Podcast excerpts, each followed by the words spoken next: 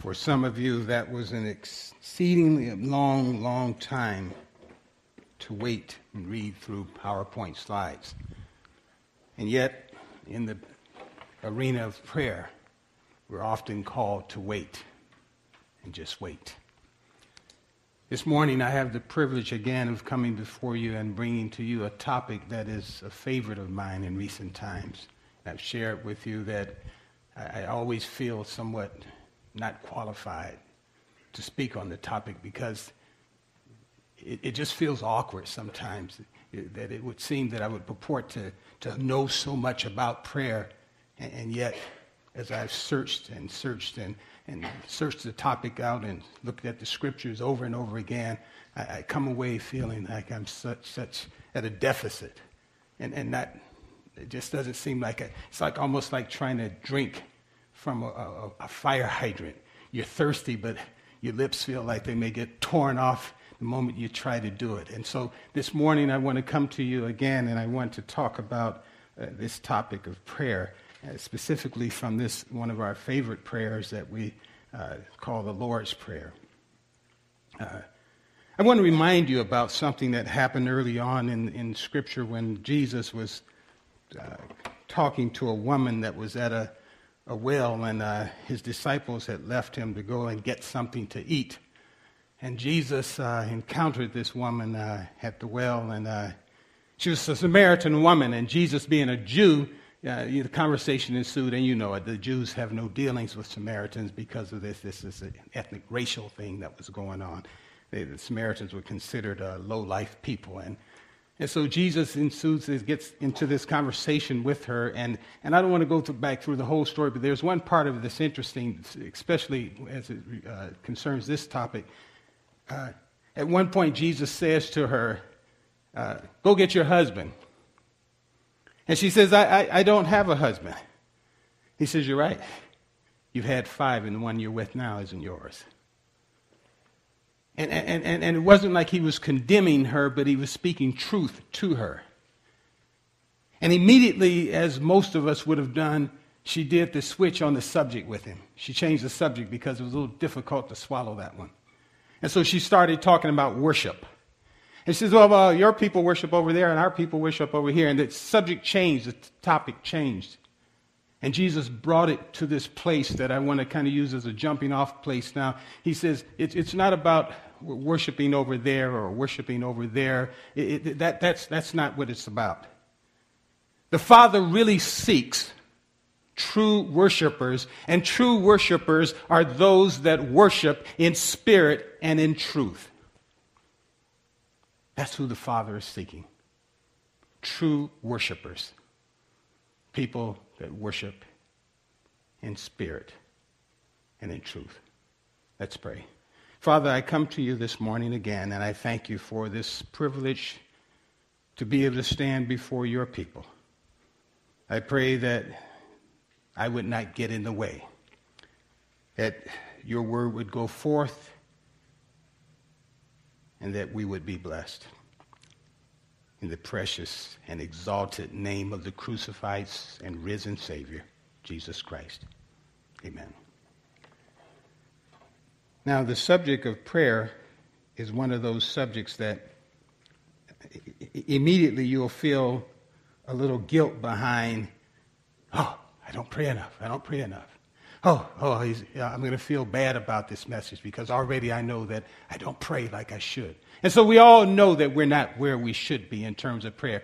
Interesting thing, though, about prayer, I, I, if I were to compare it to something, it's kind of like this God isn't expecting this great and wonderful and masterful kind of prayer life that you would have before Him. God, it's kind of like our children, when our, our little ones come to us with a picture that they've drawn and it's just a bunch of scribble or something, and they come to you and say, Look, mommy, look, daddy, look what I. I it, there's no such thing as a bad picture from, a, from one of our loved ones. We, we, we kind of smile and we look at him and say, Yeah, that's nice, honey. That's really good. Why? Because there's no such thing as a bad picture. Likewise with Jesus, when we go to our Heavenly Father, there's no such thing as a bad prayer. What God enjoys more than anything else, please hear this, is that we come to Him and we come to Him just as we are. He's not expecting for us to have this profound theological knowledge and have all of our ducks lined up in terms of the right. He, he's simply asking us to come. And when we come, just as a child, when we come and we come in truth, God shows up. And He shows up in a way that just blows me away every single time. I'm, i never, I, I find myself just amazed at how simplistic it really is. Unfortunately, it took me a number of years to get this right. And I, to my discredit, I have to confess, I just got this right within the last couple of years or so, where I really, really began to really, it, it began to resonate within me that our Heavenly Father wants us to spend time with Him. And that means that we've got to take the time and find that place for God. The challenge that we have, unfortunately, is that we're in a world where there's so much stuff going on. We're so busy. Our lives are wracked with stuff. So how do we get around it? How do we, how do we fit God in some kind of way? It, it's a challenge. and I would be the first one to tell you it's a challenge for me because we're busy. Out of our text today, and I, will read the text, you, you know it pretty much. Uh, Luke has a version of it, and Matthew has a version of the Lord's Prayer. The only difference, it's basically the same prayer, but the only difference is that in, in uh, Matthew's version, is actually speaking to a Jewish community, and Luke is speaking to Gentiles. And so there are some specific things. It's just the way that God does stuff. He, he, he'll speak the same message through different authors so that you'll get it and, and it'll meet those different needs as the Holy Spirit moved. And so Luke is going to speak it as though he's speaking it to, to he's a physician. He's going to be very detailed about here, here, there's no nonsense, here it is. Whereas Matthew is kind of like, well, he, he's got in mind some specific issues that the Jewish people have in mind. In fact, on Matthew's version, you have that little piece in there at the very end where, where we, we find that uh, you know, you say, well, wait a minute, where, where did that go? Where, where, did that come from? For yours is the kingdom and the power and the glory forever. Amen. Well, we know now that that was something that was added on. That was not original part of the original text. It was kind of part of a song there, a doxology that the early church stuck on there. But essentially, the prayer is the same. It happened that while Jesus was praying, chapter 11 of Dr. Luke's text.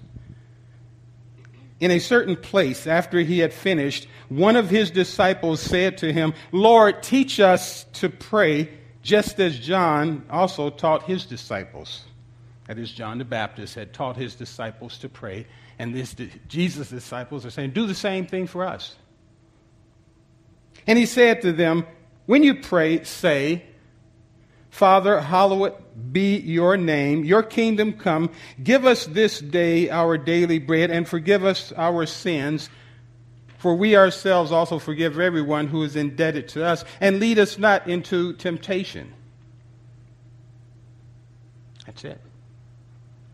Matthew goes on to add the other piece in there that give us this day our daily bread and forgive us our debts as we also have forgiven our debtors and do not lead us into temptation, but deliver us from evil.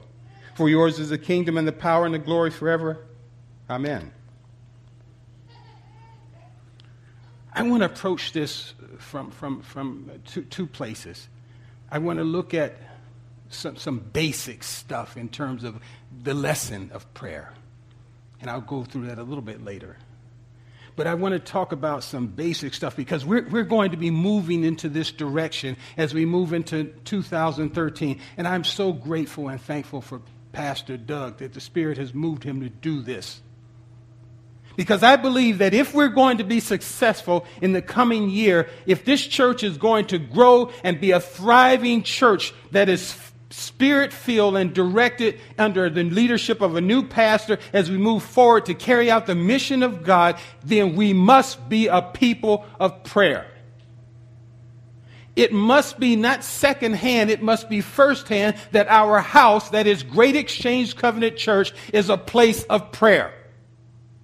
It is not an option. It is not something that we just tack on because it's something nice to do. It is something that we must do if we expect to be empowered to carry out God's mission. Churches that have not given this priority are churches that are floundering and they're barely making it. And what I'm suggesting to you is that as we move into this new year, take this really seriously, please. Again, I'm not, I'm not suggesting that, oh, we got to do some major, major changing. You know your individual life. You know what you do with this whole topic of prayer.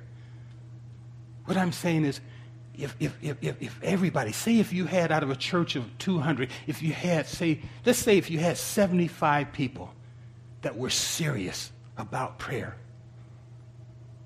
75 people that were serious about moving God's moving in God's direction by the Spirit of God, by connecting with God through prayer, that would be a church that could change some incredible things. When Jesus says that you're able to speak things like, say to a mountain, be moved, be thrown into a sea and it can be done. It's, it's so mind boggling and far fetched because we, we're in such a world of, of, of reality that we, we, we, put that in the category of no, that can't happen in the 21st century, not, not at Great Exchange Covenant church. And yet I believe when he says even greater things than these, if you simply believe, I believe that we can do great things. I really believe that Great Exchange Covenant Church is destined to do great things. But it won't happen unless we're people of prayer. There are three questions, three, three key questions that I want to propose this morning. Why should we pray? How should we pray? What should we expect from prayer? Why should we pray? The simple answer is Jesus did it. There's over 650 prayers recorded in the Bible. Jesus praying. So Jesus did. That's a good reason in itself. It is the way that we relate to God and we respond to life. You and I cannot make it in this world, in this world of chaos and confusion, unless we connect with our God of our faith, our belief. We can't make it apart from God. It amazes me at the number of people that try to make it in this world as Christians apart from God. It's an oxymoron. It's kind of like, wait a minute, you believe in God. How are you trying to make it apart from God? How are you trying to orchestrate your life and have God sitting on a shelf somewhere? I haven't called you. I don't need you yet. Stay right there. I'll handle this part. No, that's not going to work.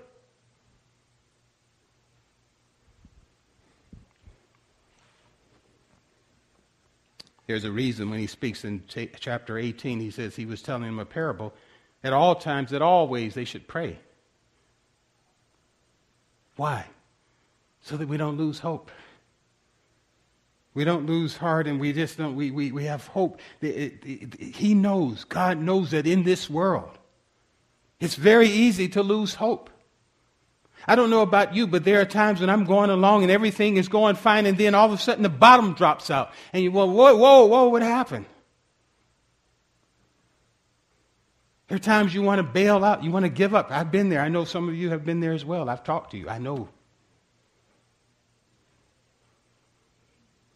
But what keeps us coming back?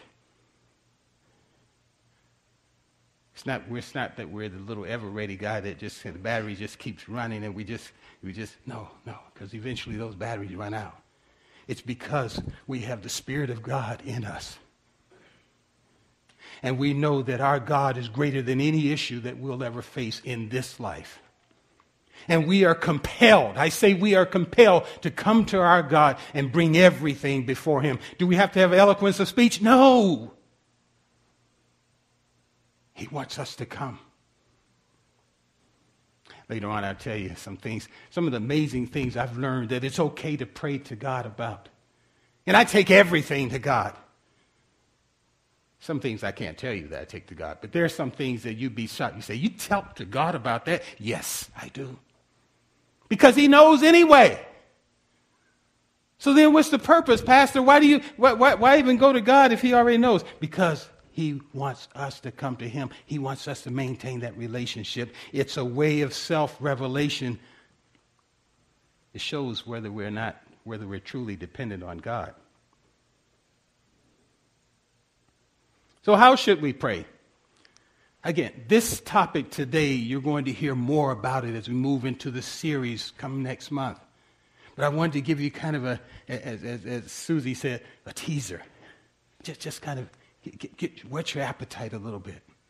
Let you know where we're going as a church. Our leadership, our staff, our pastor, Pastor Doug, is committed to this. I'm committed to this. The leadership team, we are committed to this subject. We want this to happen in our church. How should we pray? It should be as a spiritual discipline. Paul says, devote yourselves to prayer. Devote yourselves to prayer. How many of you have devoted yourselves to prayer? We devote ourselves to everything under the sun. I know people that are devoted to some of the strangest things, but you ask them, yeah, Are you devoted to prayer? What?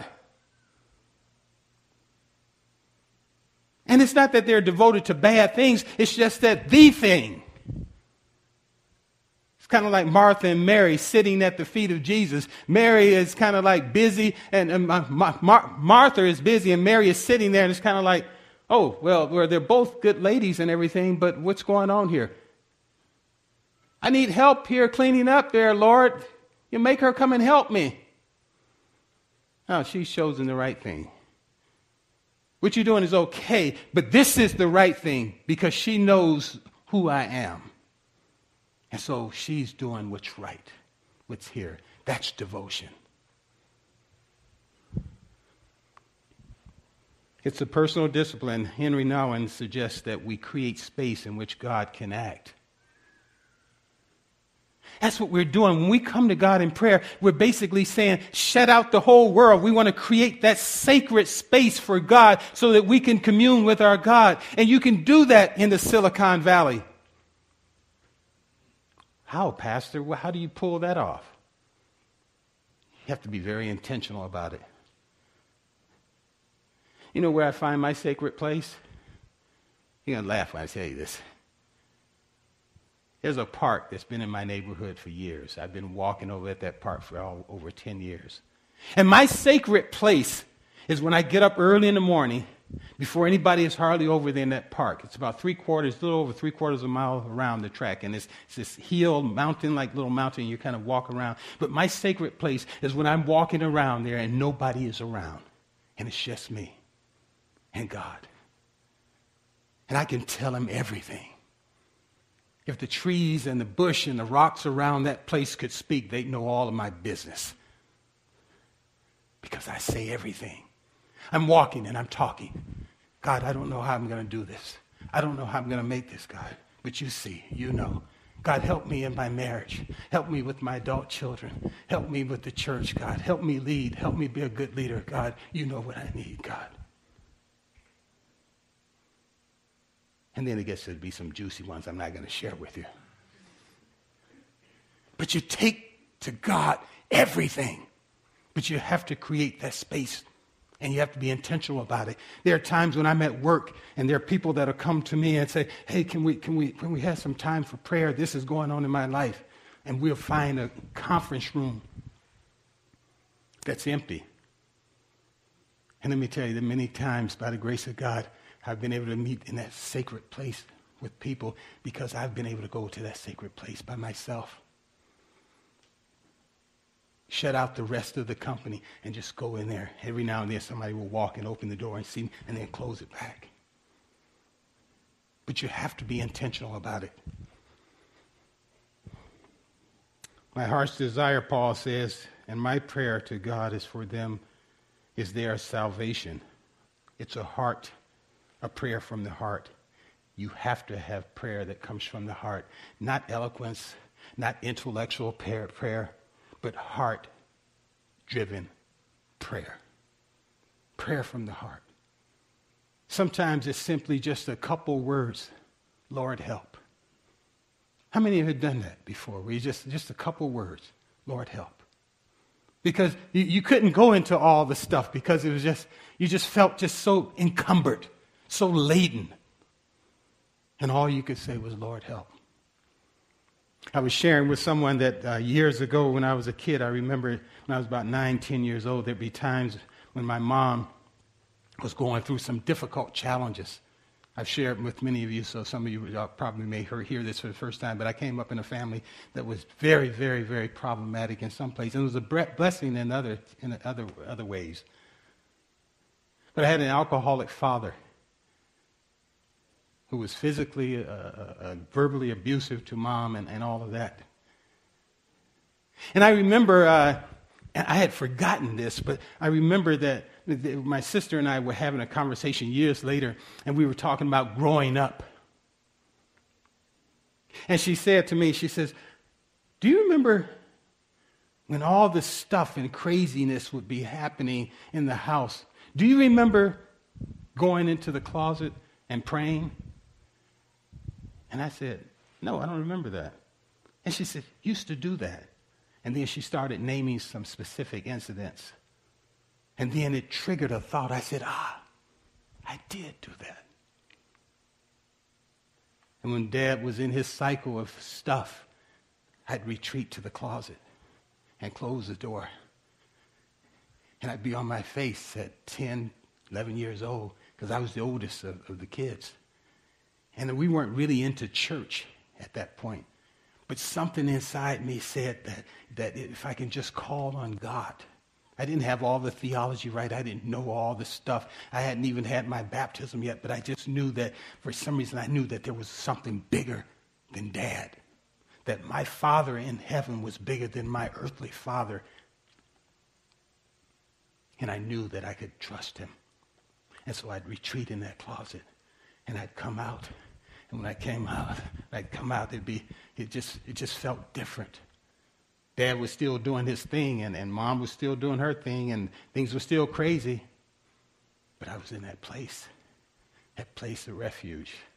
And then later on, as I began to read the scriptures, and I understood things where God would say that He is a refuge. And then I'd smile, and then when my sister mentioned that to me, I said, Yes, that's right. He is my refuge, He is my sacred place. What should we expect from prayer? Karl Barth, in his uh, comment, that to clasp hands in prayer is the beginning of an uprising against the disorder of the world. There's a sense that when we go to God in prayer, the devil is angry. What? Oh, yeah. Because the reason is because the devil hates it. I mentioned this in my previous message. He hates it when the people of God call on God because he knows his end already. And he knows that there's certain power, there's power, incredible power, that's available to those that name the name of Jesus. That's why Paul would write, For the weapons of our warfare are not of the flesh, but divinely powerful for the destruction of strongholds.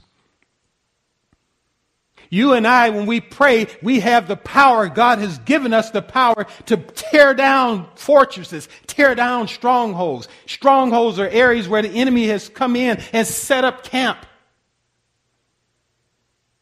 It might be a stronghold of lust or a stronghold of, of, of, gambling or a stronghold of, of working too much, working workaholic, whatever that stronghold is in your life, God has given us the power to break it down. And how does that happen? It happens spiritually. Why? Because God has given us the power of prayer. Through prayer, we're able to intersect that in that situation and, and, and God moves.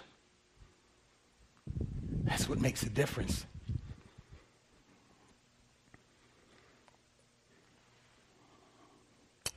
In our prayer that I read, there are seven elements. I believe there are seven elements of Jesus' prayer.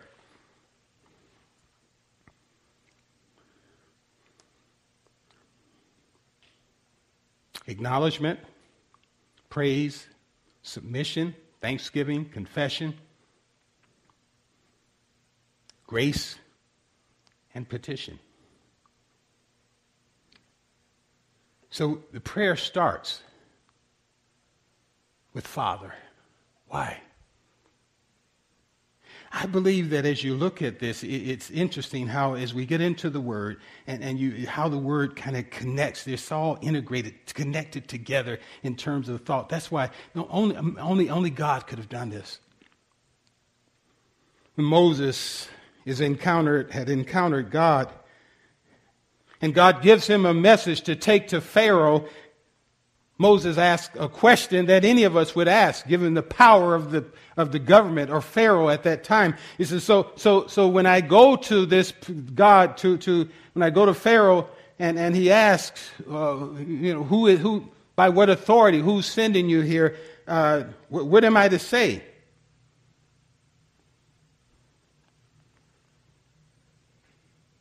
God says, I am. Just tell him I am sent you. Let me see if I got this right, Father, God. So I'm going to go to the person. This is recorded in Exodus. Go to the person, and I'm paraphrasing, of course. And I'm going to, when, when, when he laughs in my face and, and, and, and gets ready to take me out, I'm just simply going to say that I am. I am sent me. That's right. I am. It is the same I am that later would be on the lips of Jesus when Jesus is talking to Peter and the disciples. And he says, Who do men say that I am? What are they saying about me? And they're all speculating, uh, well, some say you're this, some say you're John the Baptist, re- come back from the dead, some say you're Elijah, some say. That. But who do you say that I am? And Peter steps up he says, Thou art the Christ, the Son of the living God. The point I'm trying to make is that he uses deliberately the language I am. Ego eimi, It means that I am who I am. I am who I am. There is no other name. God's name is so sacred, it is who he is. He is who he is. I am. So when we approach our Heavenly Father, we approach him with the name of acknowledgement we must personally and thoughtfully acknowledge that He is who He is. That's our first step. Hallowed be your name. The Jews would say, He is Hashem, the name. That's all. It's a tetragram, they call it, because it, deliberately, they, you, you don't say the name of God. Because it is so sacred, people would die if you, if you, it would be borderline, it would be blasphemy. And so they deliberately, when they were writing, they would get to the name of God and they wouldn't even put it in there. Because you don't say God's name. Why? Because it is so sacred, holy, set apart is to be honored, consecrated. It is a name that is set apart from every other name in heaven and earth. It is a name, the scriptures say, whereby demons tremble when they hear the name Jesus. It is a name that is to be honored. And so when we go to our God, we go keeping in mind that we're honoring his name. It is your kingdom come. What is that? It's a way of submission. When we say your kingdom come, it's like, God, it's your will now. And so, in our private prayers, in our prayers, ultimately, our prayers in the most simple way should be, Thy will be done. I've learned that just in the last year or so. I was getting all fancy prayers and trying to write, write stuff down and everything. And ultimately, God already knows. And ultimately, all I do now is I, I go through and I say, Your, Lord, you know. You know. You know, oh God, your will be done. You are sovereign. That means you rule over all the affairs of man. You know everything about. You even know that I was going to be in this location at this time saying these words. You already know. You knew my time and birth. You know my time and death. You already know. So what do I do with that? Thy will be done. Your will. Your will, oh God. Give us this day our daily bread. It's a, it's a comment of thanksgiving. Do we possess that grateful heart, a thankful heart, or are we self sufficient? Give us this day our daily bread. That's all we were promised. It conjures up the uh, children of Israel as they were g- going through the desert and the manna, being given manna just for that day, enough just for that day. Don't get any more. Don't try to save it just for that day. That's the bread that God has given us. All of us, we should be saying to God, just for that day. This day is the day right now with you sitting here. This is the day that the Lord has made. Let us rejoice and be glad in this day, right now. Tomorrow, I don't know what's going to happen tomorrow. Some of you, all of us, we don't know if we're going to be here tomorrow. Now, there's a pretty good percentage wise likelihood we will be here. But how dare we say, I will be here. No, you don't know that.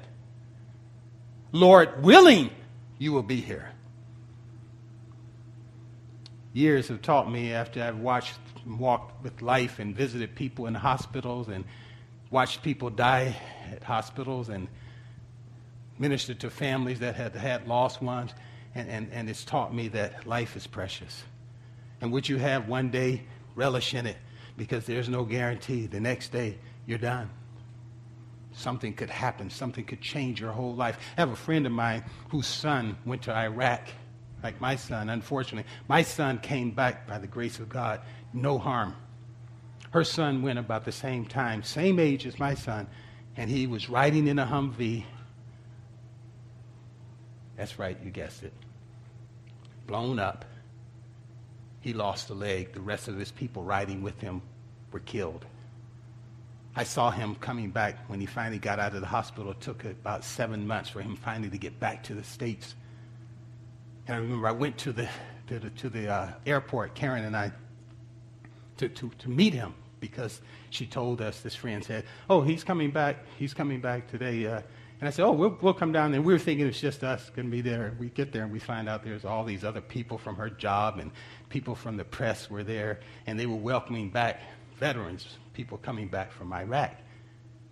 And I remember just standing there waiting for him to come through and everybody standing there waiting flowers in hands.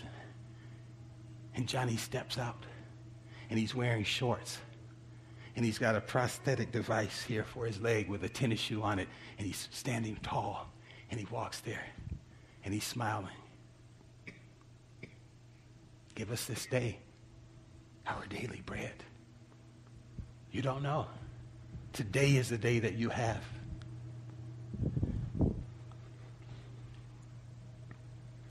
and forgive us our sins. This is the confessional part. Forgive us our sins. I acknowledge my sin to you and my and my iniquity I have not hidden.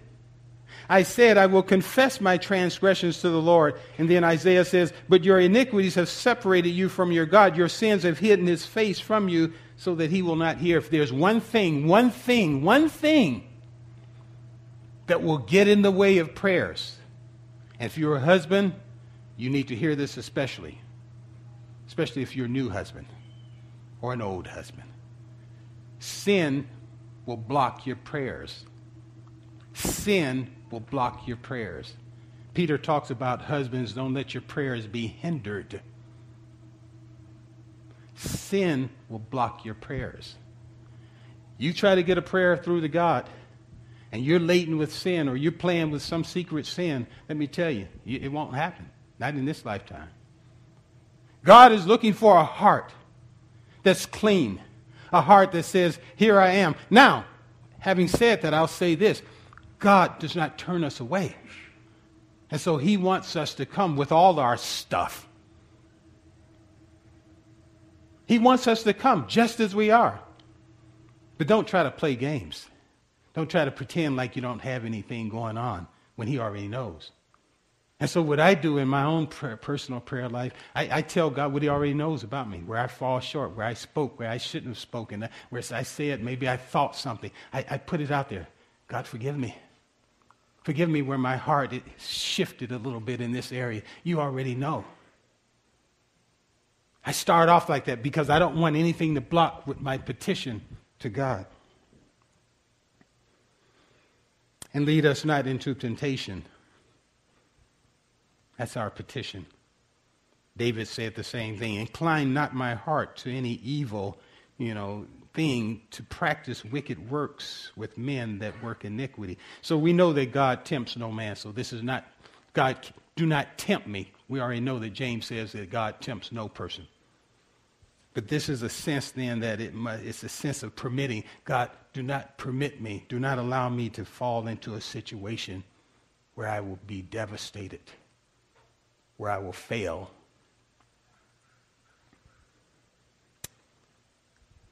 Bonhoeffer, one of my favorite theologians, German theologian and martyr, a day without prayer is a day without meaning or importance. Prayer is so key for us. I've just given you just, a, just a, a wet, hopefully, just whet your appetite a little bit. But I want you to think about this. I want you to reflect just for a moment on your own habit or lack of habit of prayer. Just for a moment, I want you to think about it.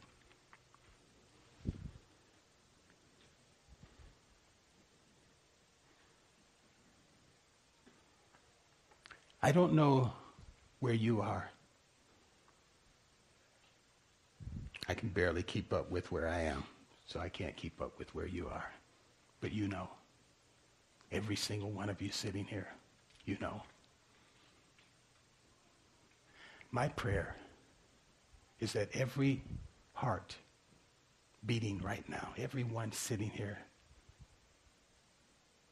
every adult responsible child of God would seriously reflect and think about what do I need to do so that in 2013 I'll get this right? What is it? If it means just carving out five minutes while I'm on my way to work, that'll work. If it means simply pausing, getting up just 30 minutes earlier every day, Normally I get up at such and such time, but I'm going to get up at this time just so I can have some time with God. If it means finding a prayer group and joining that group so that I have some accountability there. But what is it? You know what you need to do.